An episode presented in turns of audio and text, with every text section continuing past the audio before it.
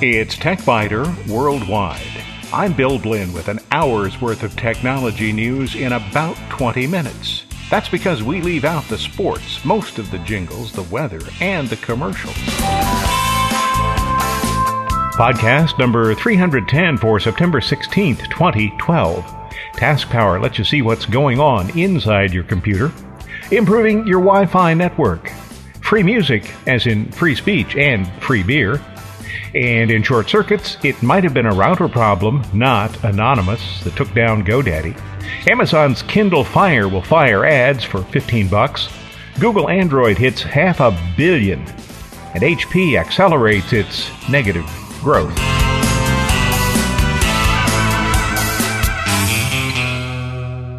A PC magazine utility called Task Power is now in its fifth iteration, and it continues to improve. In fact, it's the magazine's second most popular utility, being beaten only by Startup Cop Pro. If you use the Windows Task Manager and wish it could tell you more, well, you probably want Task Power. You can monitor the processes running on the computer and see which processes are using the most CPU, the most memory, have the most files open, or use the most bandwidth. This is one useful utility to have around when you're trying to determine the cause of a problem. PC Magazine's utility subscription service costs $20 a year, or you can buy individual utilities for a few dollars each. I prefer the subscription. This new version of Task Power adds some tabs and improves some others. A Drives tab lists the system's disk drives and shows drive usage percentages but I have to wonder what 6,877.49% means. Are my disks running 68 times faster than they can actually run? Yeah, well, that's a question for another time. When the drives support it, you'll also see the temperature of the device, and that can be handy.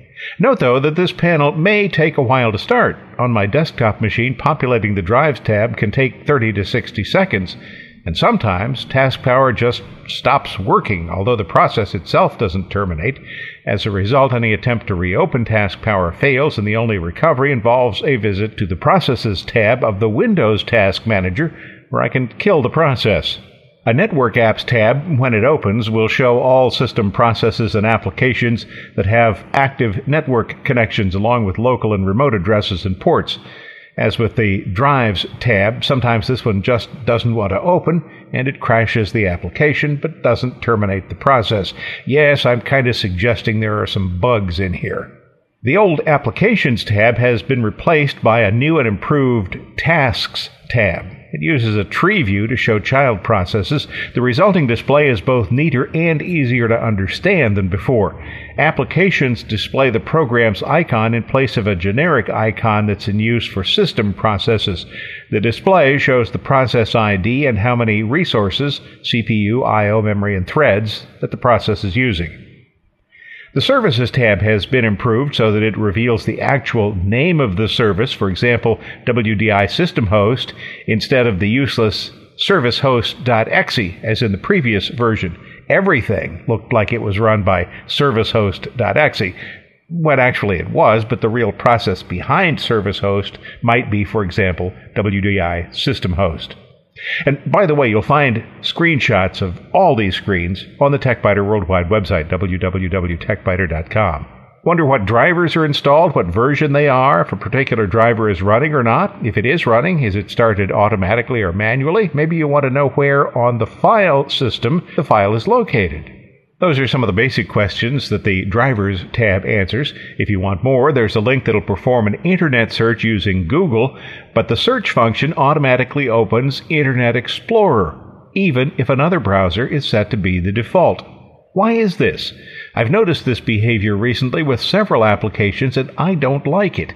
If there's a reason that the calling application needs Internet Explorer, maybe it needs support for ActiveX technology, for example, well then, okay, call IE. Otherwise, come on guys, use the browser that I want and stop trying to make decisions for me. The Performance tab should be the most useful of the tabs, but really it isn't. It provides an overall view of system resources and several pretty charts, but I found no way to drill down for detailed information. The networking tab isn't particularly useful for most of us either. It does show which adapters have network activity, but unless you're a network engineer, this tab will probably be just another pretty graph with indecipherable information. Now we come to the Locked Files tab. That can be useful. When a file is in use, some applications lock it so that other applications can't change it. That's good, but sometimes the locks persist even after the file has been closed. You can't delete a file that the system believes is locked, but on this tab you can break the connection between the application and the file, and then you can delete it. So use the power with care. Initially, you won't see any files in the list. That surprised me a little bit. I expected to see a list of all files that were locked. Instead, you see a blank list. Question Is a blank list really a list? Also, a question for another time. In any event, just fill in the name of the file you're looking for and search for it. That's if you're looking for a specific file, or just leave the search box empty and click Search. Then you'll see all locked files. You may be surprised by how many files are in use and locked. You may also see a Start and Stop Profiles tab. I see this tab on a notebook computer that runs Windows 8, but I don't see it on the desktop machine that runs Windows 7. Bottom line for PC Magazine Task Power 3 Cats, Task Power 5 is an ambitious upgrade, but it still needs a little work. PC Magazine has more than enough utilities to be worth the $20 annual fee, and maybe the next version of Task Power will have both the stability and performance of earlier versions and the enhanced features of this version. For more information, visit the PC Magazine Task Power 5 website. You'll find a link on the TechByter Worldwide website.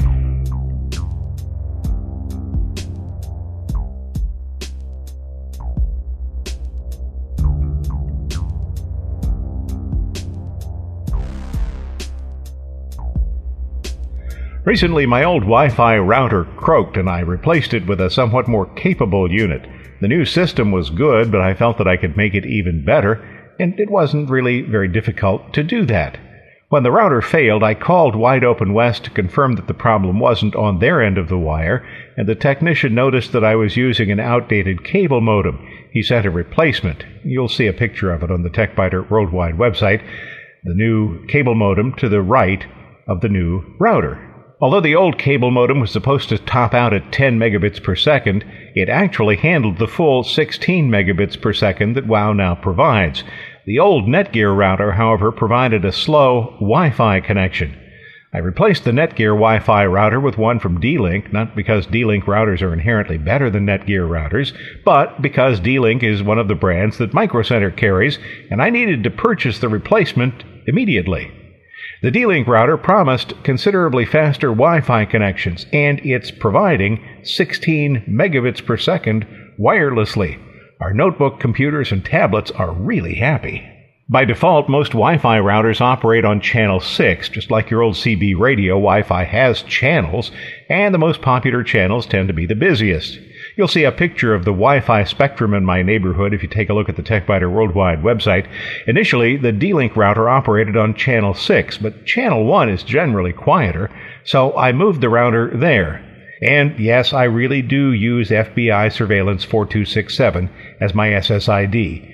In part, I figure nobody will try to hitch a free ride on a network with that ID. Channels 15 and 16 would have been better, but the router won't work there.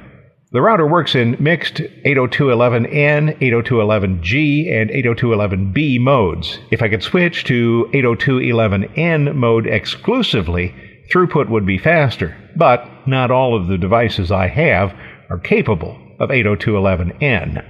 Wi Fi signals can, of course, pass through walls, but how wide is the wall?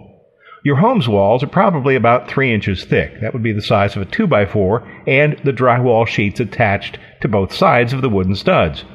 You'd think a Wi Fi signal would be able to pass right through this, wouldn't you? And you'd be right if the path is straight through. The wooden studs are placed about every 18 inches, so the signal has to pass through only two layers of drywall, right? Wrong. It all depends on the angles. If the angle relative to the walls between the router and the computer that needs to connect to the internet via Wi Fi is close to 90 degrees, There's no problem because then the wall will appear to the signal to be just 3 inches thick. But if the angle is oblique, the wall may appear to the Wi Fi signal as being 8 to 10 feet thick. My router sits against an exterior wall, that means it's providing a great signal that fully covers the front lawn, the street in front of the house, and probably two or three houses across the street. Currently, it's also providing adequate coverage inside the house, too. If this wasn't the case, it would make sense to move the Wi Fi router to a more central location. If you can't move your router to a better location, you might be able to improve coverage in the more distant areas of your home with a directional antenna. And these require a router that allows you to attach an external antenna. Not all do. The cost will be from 50 to $200, but if you're a cheap person, well, you can do one of two things. You can build a directional antenna, and that's the better choice. You'll find a video on the TechByter Worldwide website that shows how to do this. Second, if your router has an antenna that's outside the box, you can build a reflector using a beer can or some other beverage can if you prefer. Lifehacker describes the process, and you'll find a link to that on the TechByter Worldwide website. I would try option number two first and fall back to constructing an antenna only if it doesn't provide the satisfactory results. Wi-Fi routers can operate in two frequency bands, 5 gigahertz, which is usually pretty clean, and 2.4 gigahertz. Unfortunately, those frequencies are shared with baby monitors, garage door openers, and cordless phones. The 5 gigahertz signals are better, so buy a router that uses those frequencies if you can.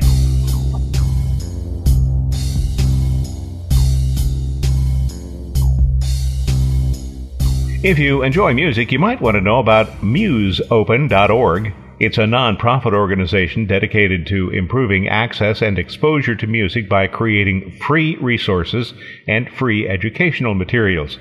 The Musopen site provides recordings, sheet music, and textbooks to the public for free. That's like in no money required. There are no copyright restrictions. So, how do they do this? Well, Musopen was founded by Aaron Dunn while he was still attending Skidmore College. Although the project began as an experiment, it has become one of the most popular copyright free public domain music sources on the Internet. In addition to running Musopen, Dunn is the director of marketing for Mixpanel. That's a company that provides analytics for website operators. Musopen provides recordings of music that's in the public domain. This term refers to works that are not protected by federal copyright law and are free to be used, copied, and distributed by anyone without attribution, permission, license, or royalty payment. In other words, public domain is the recording industry of America's worst nightmare. Works can be relegated to public domain status when their copyright protection expires if the work fails to qualify for copyright protection or if the author of the work explicitly placed it in the public domain. Musopen explains that there are at least two copyrights to any sound recording of a musical work. First, there's the copyright on the underlying composition. Second, the copyright on the particular performance. By way of example, consider Imagine by John Lennon. If you record a performance of that work, John Lennon's estate holds a copyright on the sheet music, and you hold a copyright on your performance. Your rights are, of course, limited by John Lennon's estate. There is a bit of a catch to Musopen. It requires that all users who upload music to the site represent that the composition and the recording are in the public domain, but the service cannot guarantee that any music uploaded by users is, in fact, in the public domain. Musopen says that it tries to prevent copyright infringement and that it complies with the requirements of the Digital Millennium Copyright Act, but that it does not review music uploaded by users. Dunn is ambitious about this project, and he wanted to hire an orchestra to perform music so that additional recordings could be placed in the public domain. That would require a considerable amount of money, even for a modest number of recordings. So, Musopen turned to Kickstarter and set a goal of collecting $11,000. In fact, they raised $70,000. Have you heard of Kickstarter? A Polish restaurant in Columbus found the location it was planning to move to needed several thousand dollars worth of unanticipated sprinkler system repairs. It turned to Kickstarter to raise money. Kickstarter works with individuals and groups who need to raise money to finance an idea. Participants develop a budget and create a video that explains the project. Kickstarter then publishes the proposals without charge. Donors pledge whatever they want, large amounts or small, but the donor's credit cards are charged only if the project reaches the full amount of its requested budget. So it's a perfect match for Musopen. Some of Musopen's recordings are from the Skidmore College Orchestra in Saratoga Springs, New York. These aren't recordings made by the New York Philharmonic, but college orchestras do have some talented musicians. Downloads are limited to five per day in MP3 format, and you must register. Or you can have unlimited downloads for $50 per year, and the files you download will possibly be high quality files instead of MP3. The website explains this option is $4 a month or $50 a year. Now, you know, the last time I checked, most years had 12 months, and 12 times 4 is 48. But the annual plan is still 50. Well, 50 bucks a year, 48, whatever. It's pretty reasonable. Despite offering to accept an American Express card, though, the site could not comprehend Amex's four digit security code, so I ended up using a Visa card. I also found out that despite the promises, not all of the selections are available as lossless MP4 files. In fact, it looks like most of the files are lossy MP3 files. Note too that Musopen is not a source for the most recent pop, rap, or rock selections. Site is heavily tilted toward classical music, which is okay with me. Bottom line for Musopen, classical music fans will probably like it. Otherwise, eh, not so much. This is a great idea, but it's still really early in the implementation. Technically, it could be a lot better. A more comprehensive selection of music would be helpful. Musopen is good enough to be worth supporting, but don't expect too much out of it, at least not right away. For more information, check the Musopen website. There's a link on the TechByter Worldwide website.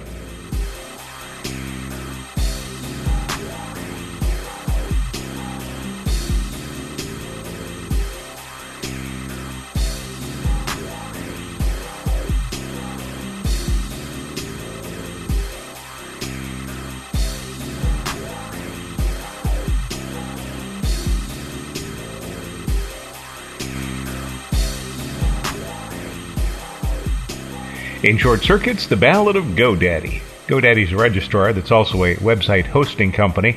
On Monday, people who had websites hosted by GoDaddy or who received their email via GoDaddy suddenly found no new messages in their mailboxes and no website where one used to be.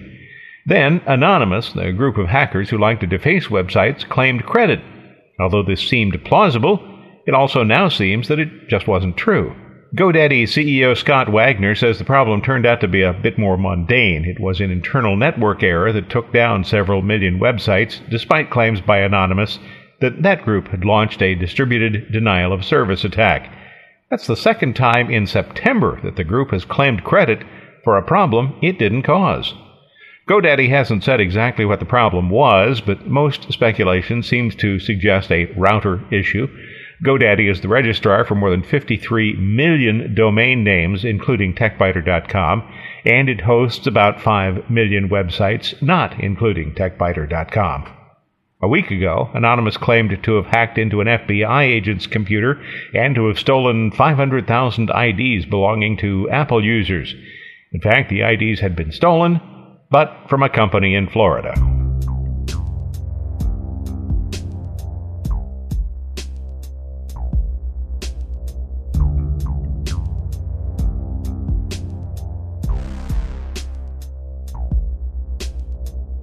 Amazon's Kindle Fire displays advertisements. That's one of the reasons that Amazon can sell the devices at the prices it advertises. But users have been less than enthusiastic about the special offers that appear. If you want to get rid of the ads, you can. All it takes is 15 bucks and Amazon will turn off the ads. Last week Amazon introduced the larger and more expensive models from $160 to 600, but the company received a lot of pushback from potential buyers not so much about the ads as about Amazon's failure to provide a way for buyers to eliminate the ads, even though Amazon had allowed buyers of earlier tablet models to do so. So the company's PR department went into overdrive, insisting that few people have chosen to opt out because they really like the special offers. Still, if you'd prefer not to have the tablet throw ads at you, now you can pay a few bucks and opt out.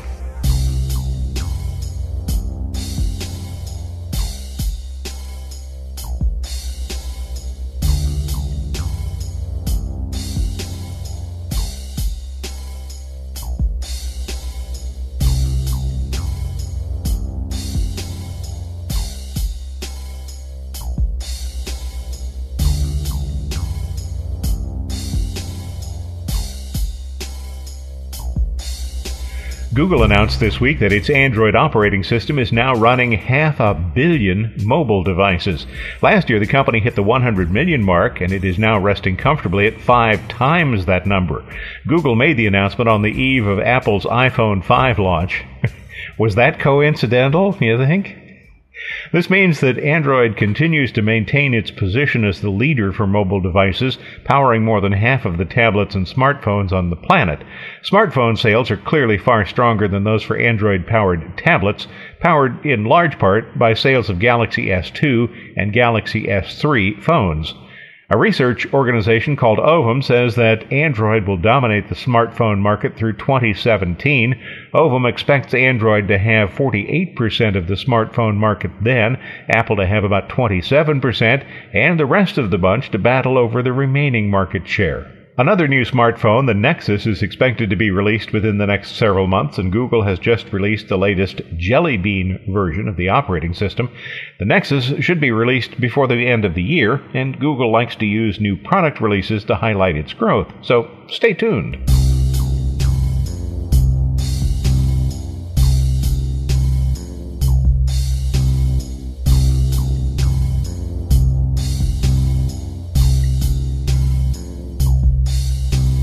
Earlier this year, a struggling Hewlett Packard said it planned to eliminate 27,000 jobs by 2014. That would be about 8% of the company's global workforce. Now, in a filing with the Securities and Exchange Commission, HP says that number was wrong. It's really 29,000 people who lose their jobs as HP tries to fire its way to profitability. HP says it will furlough about 12,000 workers by the end of October. HP's fiscal year begins in November. More employees than expected stepped forward to accept early retirement packages. HP CEO Meg Whitman spoke with Economic Times, which is based in India, and said that operations in India will change little. That would suggest that most of the layoffs will be among higher paid U.S. workers. HP has already taken an $8 billion charge to pay part of the costs of the layoffs. The company says it will be reducing our cost structure and realigning our workforce to create investment capacity, support growth initiatives and innovation, and facilitate more effective operations. Ooh, that was a mouthful. Among the changes already underway, combining HP's personal computer and printer business units.